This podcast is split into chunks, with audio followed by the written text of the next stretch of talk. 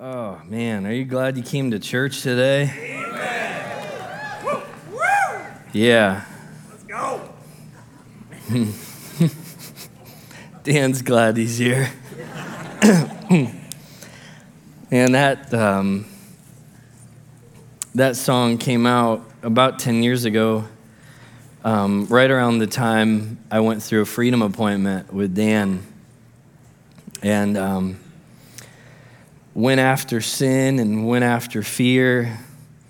I remember looking at a sheet of paper where I wrote down all my fears, and I was like, I am a hot mess.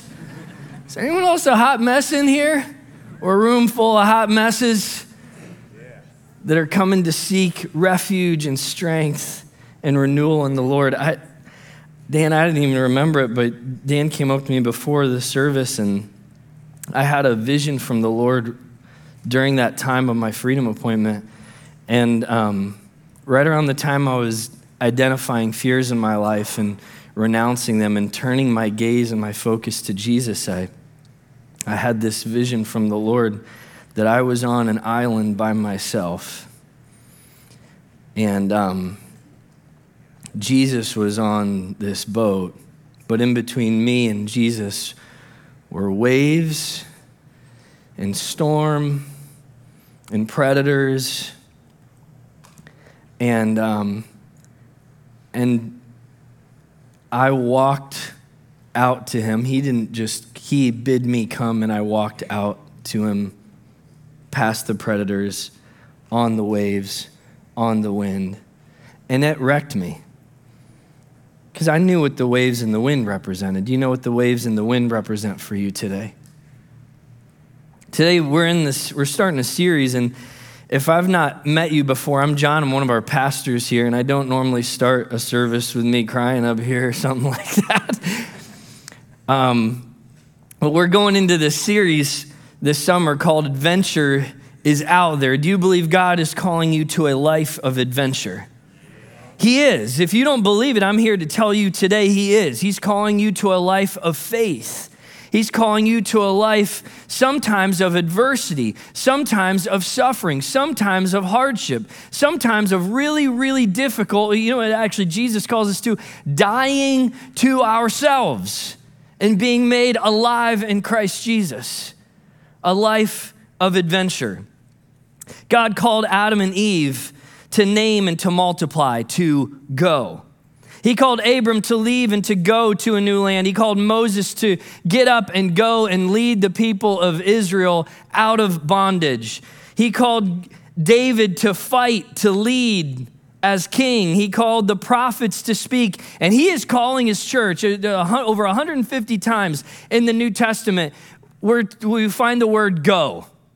We find it in the Great Commission Go, therefore, and make disciples of all nations, baptizing them in the name of the Father, Son, and the Holy Spirit, and I'm going to be with you. Go. Action.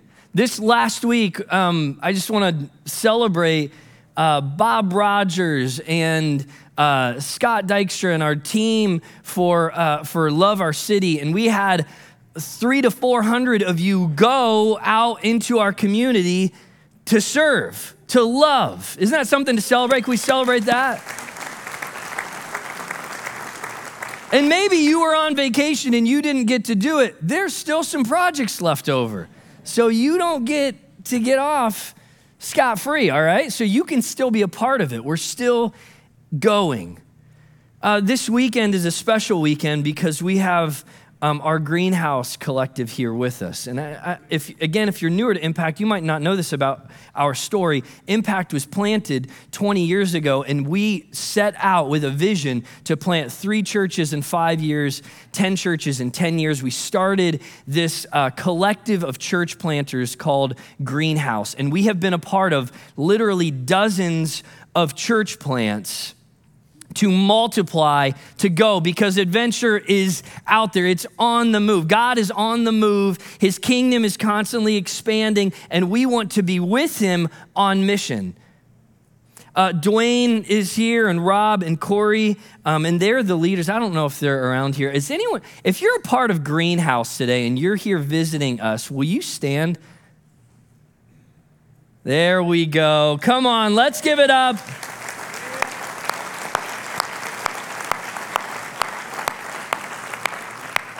Uh, Jason, our lead pastor, met, I don't even know which one of you or someone that um, I've not met this couple, um, but met a couple yesterday as Greenhouse was planning all of this multiplication and training. And, and um, they told Jason they didn't even know where they're going to live me- next month. They're following the Holy Spirit. They're exploring, they're starting a new church, they're going right out into risk, right out into unknown. We honor that around here. Today, as we start our series, Adventures Out There, I want to talk to you about fear. I want to talk about, in my mind, one of the biggest obstacles, if not the biggest obstacle, to us trusting God and following Jesus into the unknown. There's a Disney song that just came to my head because of that right out into the sea, right out into the waters. So, God, today, as we open up your word, as we open up Matthew 14, as we read from this story, this real, uh, this real life story of you interacting with the disciples 2,000 years ago, as we, as we read this sacred text, your holy word, would you speak to us today? Would you challenge us in our own fears? Would you challenge us in our own places where we have not put full faith and trust in you, God? And would you draw us closer to Jesus, the author and perfecter of our faith? In Jesus' name we pray. Amen. Amen. In the fall of 1991, a cocktail of weather patterns produced a storm system, the likes of which is witnessed only every 100 years. That's super uncommon. About as uncommon as the lions. Went. There was a cold weather pattern from Canada that swept eastward toward the Atlantic, actually across the Midwest, across the Great Lakes. It swept eastward toward the Atlantic. And warm waters from the summer produced a hurricane out in the Atlantic. So it was in the fall, it was in October of 1991. While this is happening, a low pressure system off the coast of Nova Scotia created what is known as a nor'easter. Are you familiar with the storm called a nor'easter? It's actually in Scripture. Paul talked about a nor'easter, massive storm systems where the wind comes from out of the, out of the northeast. And they're from this low, low pressurized system. I've been in on storms on the, on the Great Lakes on nor'easters. Have you been on these before? Have you seen them? I remember, so my family, we're actually going camping this weekend in northern Ohio. And I've camped all my life on this island uh, on Lake Erie, really close to Cedar Point. And I remember mid 90s, a nor'easter came in and it just stirred up fast. They turned really, really quick. They surprised people. And this nor'easter, after a 24 hour period, I remember when everything uh, calmed down, when the storm went away, they found in this bay, in this small little bay, three sailboats that were beached. And they weren't just beached into the sand, they, this nor'easter wind pushed the sailboats into the trees. They were caught past the beach into the tree line. In fact, in 1991, this nor'easter actually absorbed the hurricane. The hurricane did not absorb the nor'easter, it absorbed the hurricane. That's how big this system is. The convergence of these two or three pressurized systems in the Atlantic on Halloween was dubbed by meteorologists as the perfect storm. We've got a picture here of the Doppler. You can see the hurricane. You can't see the other pressurized systems converging at the same time. Hollywood picked up the story several years later, and George Clooney, Mark Wahlberg starred in, a, in the movie The Perfect Storm, where the Andrea Gail, where there were several, um, there was a, a crew of fishermen that went out onto the waters of the North Atlantic to fish and got caught right in the middle of this trifecta of pressurized systems. Now, in this picture depicting the storm, it seems like uh, this is um, almost fantastical, like, ah, the waves probably really weren't that big. They have record, the meteorologists, though, they have record from the buoys and from their other measuring systems that the waves were on average during the storm, they were 40 feet in height during this storm. Now, I asked Chris German, our facilities manager, how tall is the ceiling in this room? It's about 25 feet to the ceiling. So we add another 15 feet. Those were the average waves. There was a buoy off the coast of Nova Scotia that measured one of the waves as a record breaking wave for the northern Atlantic, and it was 100 feet. Four times this ceiling. You feel like an ant? You feel small? Some, some pictures. This was the most iconic picture from the movie where the Andrea Gail was flipped end over end by this behemoth of a wave. None survived in this story. What do you do when you face a storm of this magnitude? Some of you right now, you're facing storms of this magnitude. Your marriage is falling apart. You lost your job. Your kids are wayward. You're not sure what to do.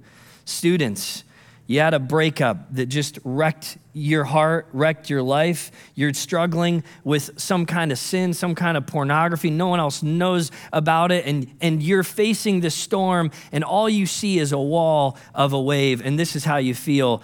Uh, this is, right? Clooney and Wahlberg. This is what, I mean, you're screaming. You're afraid. You're gritting your teeth. What are we going to do? How are we going to survive? In the promotion for the movie, the flyer said this In the fall of 1991, the Andrea Gail left Gloucester, Massachusetts, and headed for the fishing grounds of the North Atlantic. Two weeks later, an event took place that had never occurred in recorded history the perfect convergence of three pressurized systems. There's uh, uh approximately an estimated 3 million shipwrecks on the ocean floor today. 3 million. Millions of lives consumed by the ocean. The ancients were most afraid of the ocean. In fact, the ocean or the sea represented chaos. It actually represents chaos all throughout Scripture. We're going to read a text today, and maybe instead of reading in waves or water, you read right into the text. Read the word chaos when it says the waves. Read chaos. Peter walks out onto the chaos. Jesus walks onto the chaos. They're surrounded by chaos. In Genesis chapter 1, the Spirit of the Lord hovered over what is chaos. In, in Scripture, and actually uh, in Scripture, not only did water represent chaos, it represented evil. It was unknown. Job talked about these creatures in the water, Leviathan. In Ecclesiastes, the author talks about sending your grain out across the chaos, the water, and this is risk. Estimated 3,000 vessels have sunk on the Great Lakes uh, about 1,500 of which are on Michigan waters. Matthew chapter 14 is where we're going to be reading from today. I want you to put yourself in the story of the text. I want you to identify with the characters of Scripture. We believe here at Impact that this is God's holy word, that it's inspired, that it's true.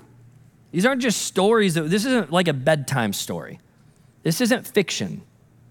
These are real, real people, real men and women, the real Son of God who came to earth to show us the way to live, to teach us how to follow God, and to die our death on a cross for us so we can have freedom.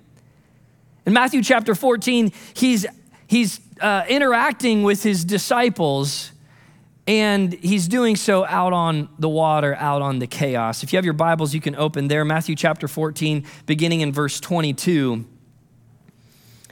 Immediately, Jesus made the disciples get into the boat and go on ahead of him to the other side, while he dismissed the crowd.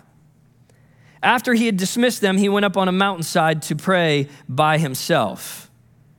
Later that night, he was there alone, and the boat was already a considerable distance from land, buffeted by the waves because the wind was against it. Buffeted by the chaos because it was against it.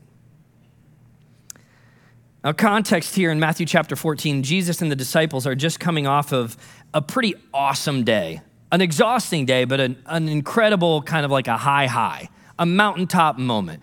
Uh, the disciples have just watched Jesus in, in Matthew chapter 14 feed 5,000 people. And really, estimates uh, are, are, are, that it's actually way more than 5,000. It's probably more like 15 to 20,000. They likely only counted the men.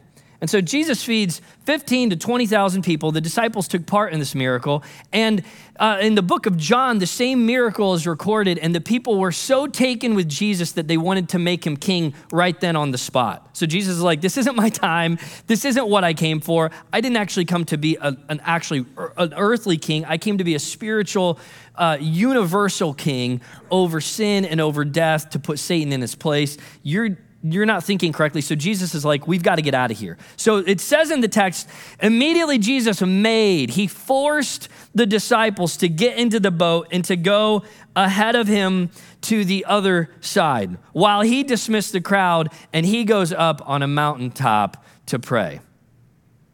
Have you ever felt like God sent you out on a boat by yourself into the wind and the waves and you felt kind of like, left alone. I've heard this so many times as a pastor. Like, where is God in the middle of this? What did he do? It feels like God abandoned me. He sent me right out by myself into this boat, and there's wind and there's waves. I'm taking on water. I'm about to go down to the depths. And Jesus is over here just praying up on the mountaintop. Isn't that nice? Isn't that nice? Jesus over here having a good time, a peaceful time. We're out here doing the real work. In fact, it says um, in the text they, they went.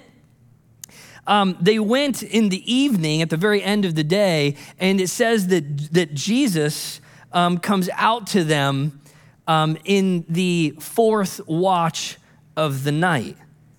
The boat was a considerable distance from land, literally meaning many stadia. It's a Greek word.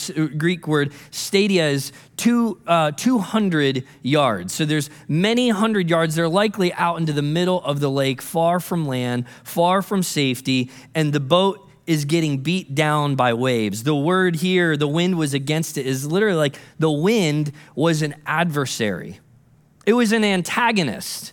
Not only was the wind blowing against them, I think this word here is used to represent a whole lot more than just the wind was against it. It, it was the adversary.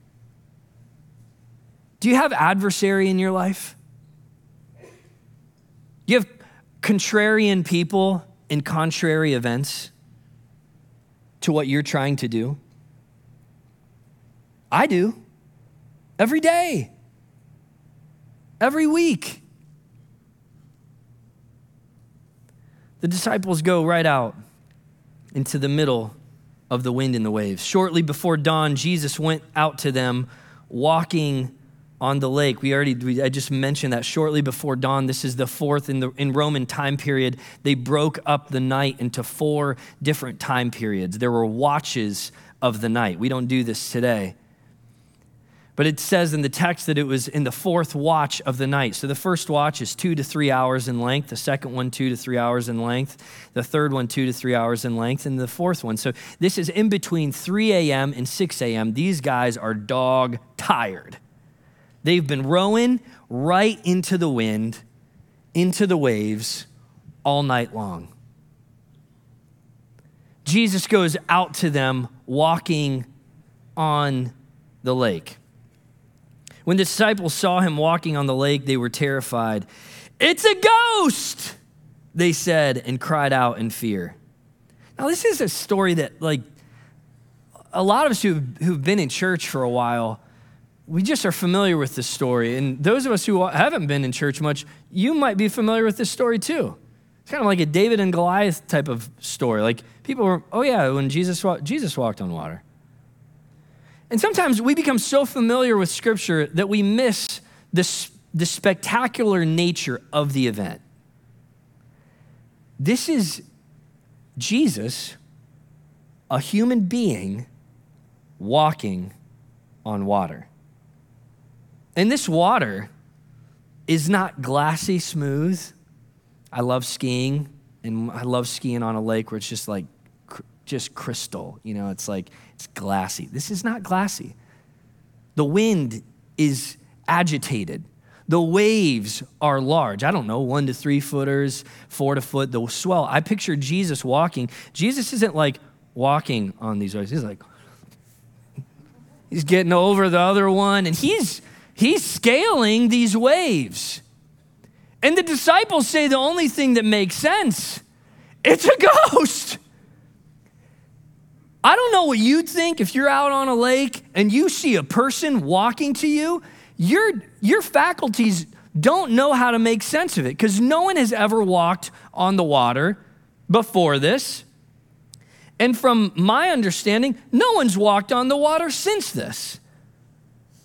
This is a really, really unique moment. It doesn't make sense. It breaks all kinds of natural physic laws. Jesus is walking on the water, and they cry out in fear.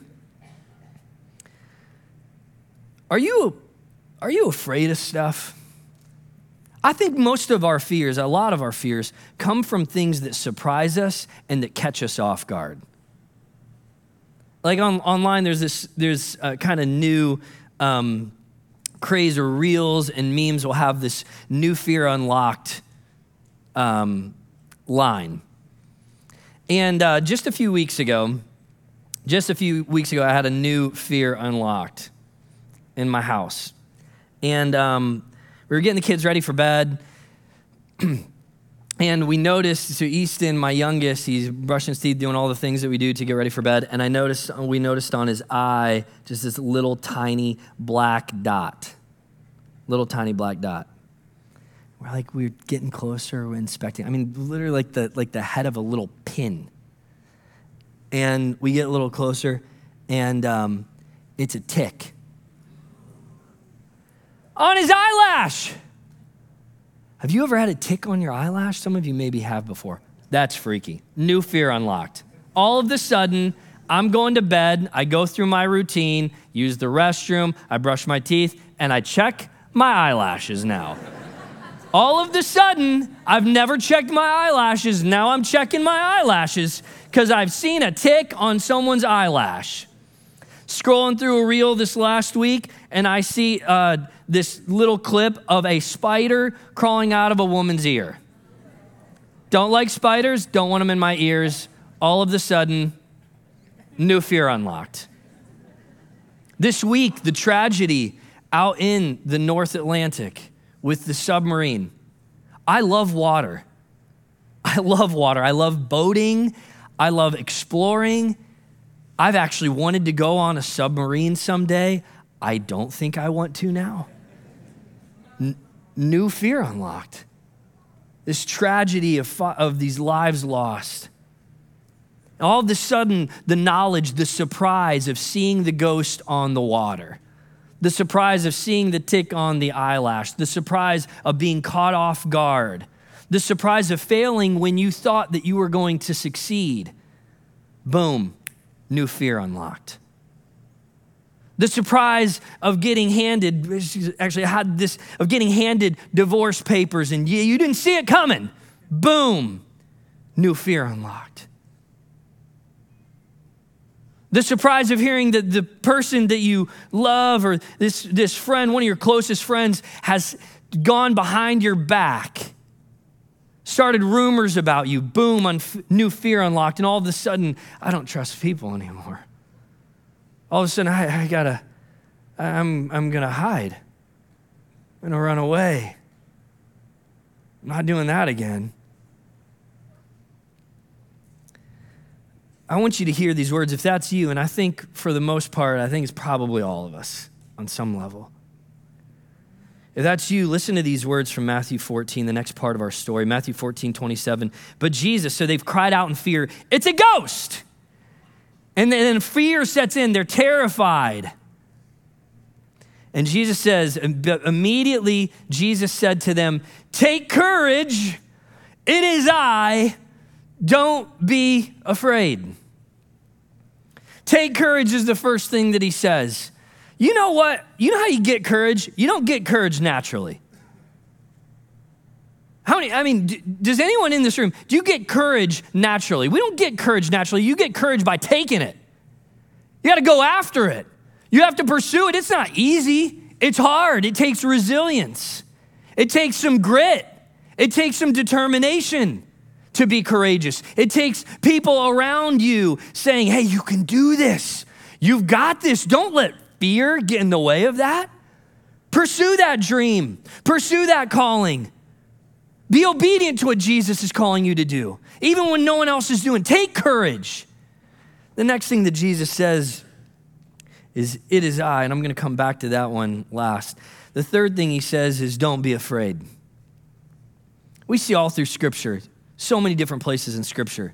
Literally, some theologians say several, several hundred places in Scripture where God says, Don't fear. Don't be afraid. Don't be afraid. Be courageous. The problem for most of us is that there is a massive gap between our being afraid and the courage that we want to take a hold of. Do you know what I'm talking about? And right in the middle of the gap, Jesus says, it is I. Now, I've, I've studied uh, scripture for years, and, and I have never found this little nugget from scripture that I did as I was studying this week. This is why I love God's word. It's living and active, it surprises me. Back in the Old Testament, Moses, I'm going to rewind before I get to the thing that Jesus said. Back in the Old Testament, Moses is about to take, uh, take on this mantle of going into Egypt and saying to Pharaoh, hey, I'm speaking on behalf of God, and God said, Let my people go. And so Moses has this encounter at the burning bush with the Lord, and the Lord calls him. And Moses says to God, He's like, Now, I don't, I don't even know who you are. What's your name? I'm gonna come back and be like, You're not gonna believe this, guys. A bush talked to me. The bush said, You got to get out of here. We're not following a bush. They don't even know. He's like, Who are you? And God says to him, Tell them, I am that I am. Or I will be that which I will be. I am Yahweh, the one who was and is and is to come. In the book of John, there's seven classic statements where Jesus makes I am statements, where Jesus essentially declares to the people, I am Yahweh. I am God. I am the I am. And some people call him blasphemous because they're like, no, there's only one God. And he's like, I am that God. I am the anointed one. I am the Messiah. And so Jesus says in the book of John, they're pretty classic ones and they're really obvious ones. They're like, I am the way, the truth, the life. No one comes to the Father except through me. I am the bread of life. I am the water of life. I'm the living water. I am the good shepherd. The sheep know my voice. I've never known Mark chapter 14, the text that we're in, to be one of these I am statements until this week. this translation, our English translations, don't do it justice. Really, how this should read is this Take courage. I am. Don't be afraid. Take courage. I am. Don't be afraid. You see, uh, most of these other I am statements throughout the New Testament, Jesus is saying that he is a shepherd or he is the way or he's the truth. And this one, he's not saying that he is something except that he is the middle, he is the bridge between your fear and courage. Somebody needs to hear this today because you're like, I don't know how to take a hold of courage. I am. I don't know how to get rid of fear and get over there. I am.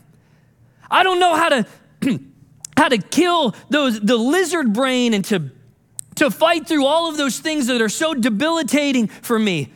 I am. Jesus, smack dab in the middle of your fear and the courage that you need. Louis Giglio put it this way in a book that he wrote I am not, but I know I am. He, he said it this way. He said, You know, my marriage is failing. Can anybody help? I am. Nobody sees me. Nobody is listening. I am. What if I fail and let everyone down? I am. I'm so lonely. I'm so lonely, I just don't know where to turn. I am. Can I ever overcome this addiction? I am. See, church, Jesus is that bridge right in between all of your fears. Some of them are hidden, some, pe- some of them no one has, you've never even talked to anyone about. And the courage that you want to take a hold of. In my family, we're, um, we're uh, big cartoon fans. Cartoon fans out there? Love animated movies. One of our favorites is the movie Inside Out. Came out several years ago from Disney Pixar. And in it, they kind of depict uh, the behind the scenes of what's happening in this girl's head. And so the main characters are core emotions joy, sadness, anger, disgust, and fear. When they were promoting the movie, they had this little video about fear um, being in control. Check this out. Ever wonder why you feel the way you do? Well, get to know your emotions. When the unexpected is staring you in the face, fear is there to keep you safe. With speed and wisdom, fear assesses the situation and settles your nerves in his own special way. He's got this. Thank you, fear. Get to know all your emotions with Disney Pixar's Inside Out, rated PG. I love that. I mean, does anyone feel that? You know, thank you, fear, for just totally screwing everything up, pushing all the panic buttons and, you know, catastrophizing and making everything a big deal. Thank you, fear. I was looking up this week at some of the biggest fears, um, uh, some of the most common fears in the United States, and I want to give you the top seven. Aviophobia, fear of flying. 14% of Americans. How many of you are afraid of flying out there? Well, not 14% of you. All right? Number six, claustrophobia, fear of being enclosed with no way out. Where are my claustrophobic people? Wow, okay, all right. 17%. Trypanophobia, fear of medical procedures involving blood, like shots or injections. Anyone out there with me? Oh my word. Why am I so afraid of getting shots? My wife, guys, my wife is a nurse, and no joke, this was about five, six years ago. I had to go in to the office where my wife works to get a tetanus shot, to get the booster. I go in and I'm psyching myself out. It's gonna, I'm, Jon, you've got this. You're a grown man. you're a grown, you're um, you're a man, all right? I'm having, to, I'm having to tell myself that I'm a man. You know it's bad when you're telling yourself you're a man. I go in there, the nurse, uh, you know, she's talking to me, trying to distract me. I'm like, just get the thing. She, um, she gives me the shot. It's not a big deal. They don't even hurt that bad. I, they, I know it. I know they don't hurt that bad, but I'm psyching myself out. She gives me the shot. I was like, all right, that's good. Thank you. Um, and she looks at me with kind of wide eyes. She goes, Jon, are you, are you feeling okay? Like, yeah, yeah, why? You look really pale. I'm like, oh, um, she's like, I'm, I want you to sit here. I'm going to go get you a cookie and some juice.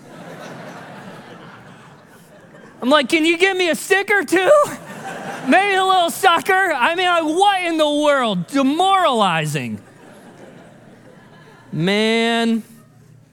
Aquaphobia, fear of bodies of water, 19%. Where are my people out there? Zoophobias, fear of animals, 22% of Americans, particularly spiders, snakes, and dogs. Spiders, snakes, dogs.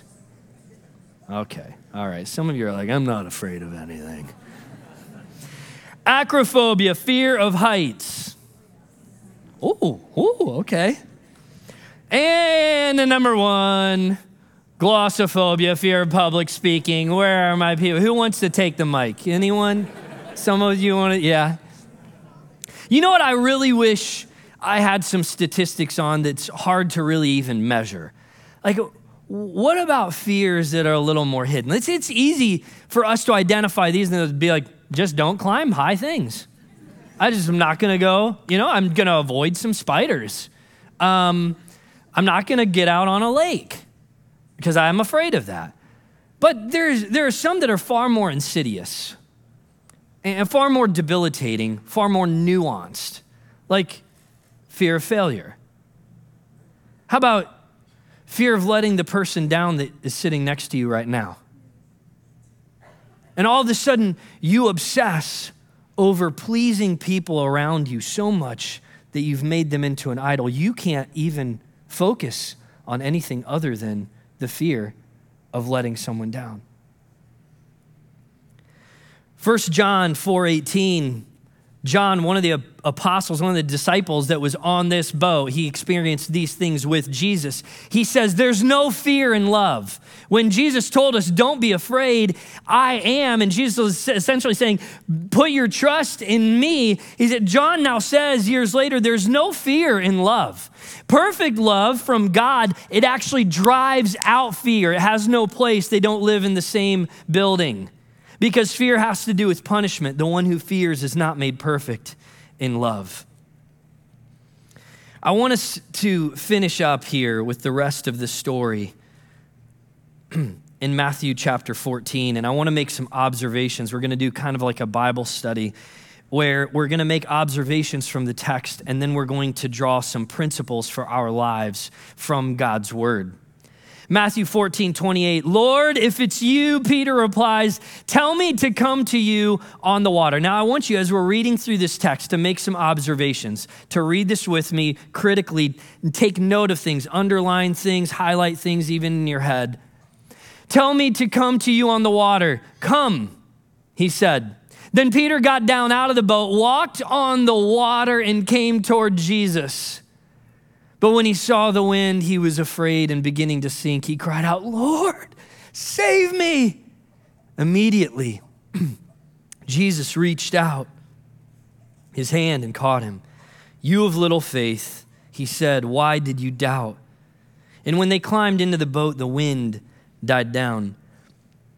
Then those who were in the boat worshiped him, saying, Truly, you are the Son of God.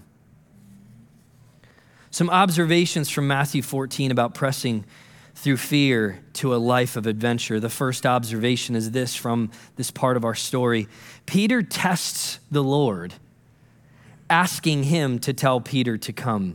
The principle is this God actually invites us, He invites people through His word to test Him. Uh, God did this in conversation with Moses. He did this in conversation with Gideon. He did this in the Psalms with David and the other psalm psalmists. He did this with uh, Elijah, and he did this with the prophets, and he does this with Peter, and he does this with the disciples. And he invites us to say, Jesus, do you dare me to, to come to you? And Jesus is like, I double dog dare you. Jesus invites us for this interactive type of relationship. First observation. Second, Jesus invites Peter to join him in the miraculous. So, Peter, the first observation, Peter tests Jesus, and then Jesus tests Peter. He invites Peter into the miraculous. Earlier in this chapter, Jesus invites the disciples. It says in the text earlier in the chapter when they feed 5,000 people, it says that the disciples helped divide people into groups and then they help disperse the food. And the disciples are a part of the miraculous. In Matthew chapter 10, Jesus sends the disciples out to do miracles. Jesus invites into the miraculous. Jesus dares us to join him. He dares us to join him in what he's doing. Peter did, observation three, Peter did what Jesus did. This is incredible. The only person other than the Son of God manifest in human form, the only other person to walk on water is Peter. Peter does what Jesus does. In fact, Jesus says to the disciples when he talks about him leaving this earth, he says, I, I, will send to you one who will come alongside you, a paraclete, an advocate, a helper, the comforter. The Holy Spirit has multiple names. And he says, and, and, and with him, you will do greater things than I. That's amazing. We have the same power. This is the principle from this part of the text. We have the same power in us that raised Jesus from the dead. We can walk on water with Jesus into the unknown, right over the wind and the waves. Observation f- four the wind and waves keep coming. Now, this, I want to camp out here for a second because I really think that some of you need this theologically. You've bought into a theology that if you pray hard enough, God will stop the wind and the waves. If you believe big enough, God will take away the thing that is hurting you or the adversity that you're experiencing. And there are certainly miracles in the, in the New Testament. There's another time where Jesus is on the boat with the disciples and they go and wake him up because he's asleep at the bottom of the boat and there's this wind, another storm. And Jesus just, he doesn't ask anyone to take any risk of getting out of the boat. He's just like, Peace, be still. The wind and the waves die down and it's all good. But there are other miracles where Jesus is like, listen, you're actually going to come out of the boat. I'm inviting you to, I'm not calming the wind and the waves. They keep coming. Church, the principle is this the miracles don't always remove obstacles, they allow us to stand in the midst of them. Peter, it dawned on me in this text as we're reading it, the wind and the waves don't die down until Jesus and Peter get back on the boat. So Peter gets out into these waves and he's scaling them to come to Jesus, and the wind is still coming and the obstacles are still there. And somehow we've bought into a theology in 21st century America that when we follow Jesus, it's gonna be all hunky dory and it's gonna be easy. And he didn't promise us that. In fact, he said, In this world you will have trouble, but take heart, I've overcome the world. Keep doing it. Keep pressing through fear. I'm not going to take away all of the obstacles. I'm going to teach you how to walk in spite of them, to walk right on top of them. The wind and the waves keep coming. We meet as a staff meeting uh, as a staff every couple weeks. Recently, Chris German was talking, sharing from his heart, and he said, You know, it's really hard to keep putting yourself out there. I love that line. He's like, It's hard for me to keep putting myself out there because when I see that things aren't getting easier, when putting myself out there means more risk, and, and the risk didn't pan out, I failed or I fell on my face or someone didn't respond the way I wanted them to, it's hard to keep putting yourself out there. John Ortberg wrote a book about 10 years ago, this, and it was on this text. It said, if you want to walk on water, you've got to get out of the boat. You got to get out of your comfort zone and face those fears. And he talked about resiliency in this part of the book, and he said this resilient people have a larger than usual capacity for what might be called moral courage, for refusing to betray their values. Resilient people find purpose and meaning in their suffering. Viktor Frankl, in his book, A Man's Search for Meaning, Viktor Frankl was a Jewish man who survived Nazi concentration camps, and he wrote this in A Man's Search for Meaning. We who lived in concentration camps can remember the men who walked through the huts comforting others, giving away their last piece of bread. They may have been few in number, but they offer sufficient proof that everything can be taken away from a man but one thing the last of the human freedoms to choose one's attitude in any given set of circumstances, to choose one's way.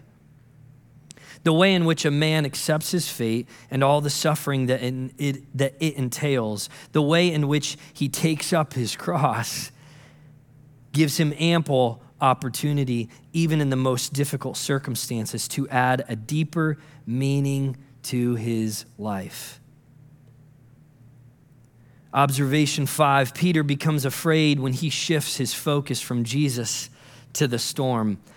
What stands in the way of you in adventure? Mostly fear. Observation six is similar to it. Peter's fixation and, and fear of the wind causes him to sink. The principle fixing our eyes on our fear will sink our faith, fixing our eyes on Jesus increases our faith.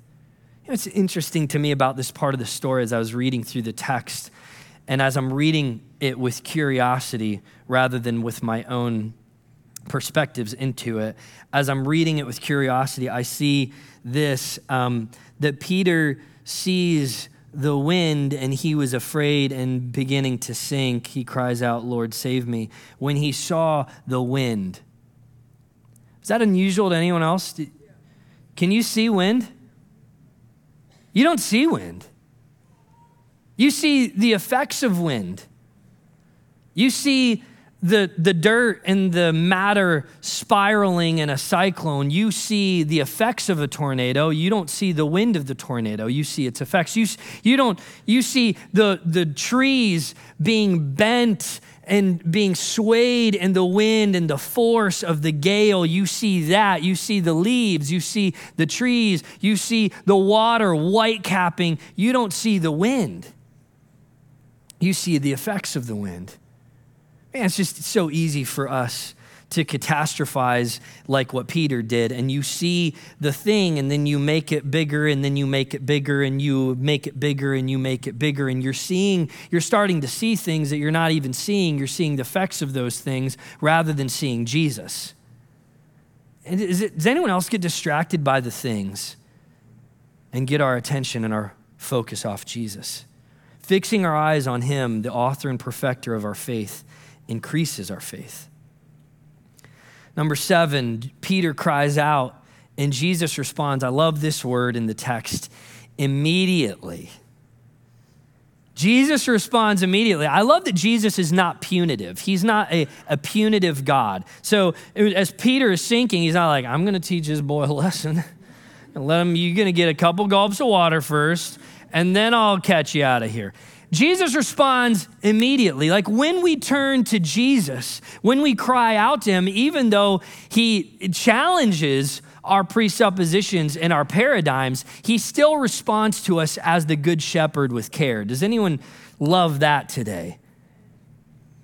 He responds immediately is even when we lack faith, even when we choose poorly, even when we fly off the handle, even when we're sinking because of our own doing, even then Jesus responds immediately. When we begin to lose faith, turning away from Jesus isn't the answer, turning to him is. He can handle it, and he responds.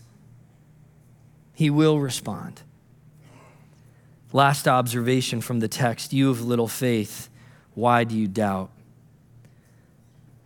Jesus doesn't excuse our fear and lack of faith, even though he loves us in it.